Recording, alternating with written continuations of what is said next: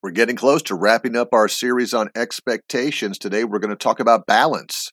Balance. Stay tuned. Oh, well, I'm sorry that I couldn't meet your expectations, game. Pete's Points. It's time for Pete's Points. I think a lot of organizations have become a lot better at this. Some people call it work life balance, some people just call it balance. Um, again, if you have high balance expectations, you just have personal and professional goals and commitments in multiple places.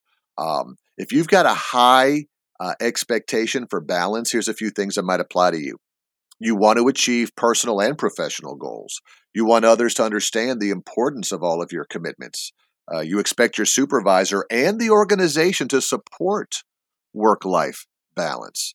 Uh, you expect your supervisor and colleagues to understand that wanting balance between work and other aspects of your life doesn't mean you don't value your job. And that's important for people who have a high need for balance. You could be involved in professional organizations. You could have a side business. Uh, you could have a side hustle. You could have multiple kids. Uh, you could have uh, be in charge of a little league. You could have a passion around refereeing soccer. Uh, you could be heavily involved in your church. You know, there's more to you than just the job. And so you need that work life balance. You need your organization to understand. Now, that again doesn't mean you don't value your job. It doesn't mean you're not working at work while you're at work.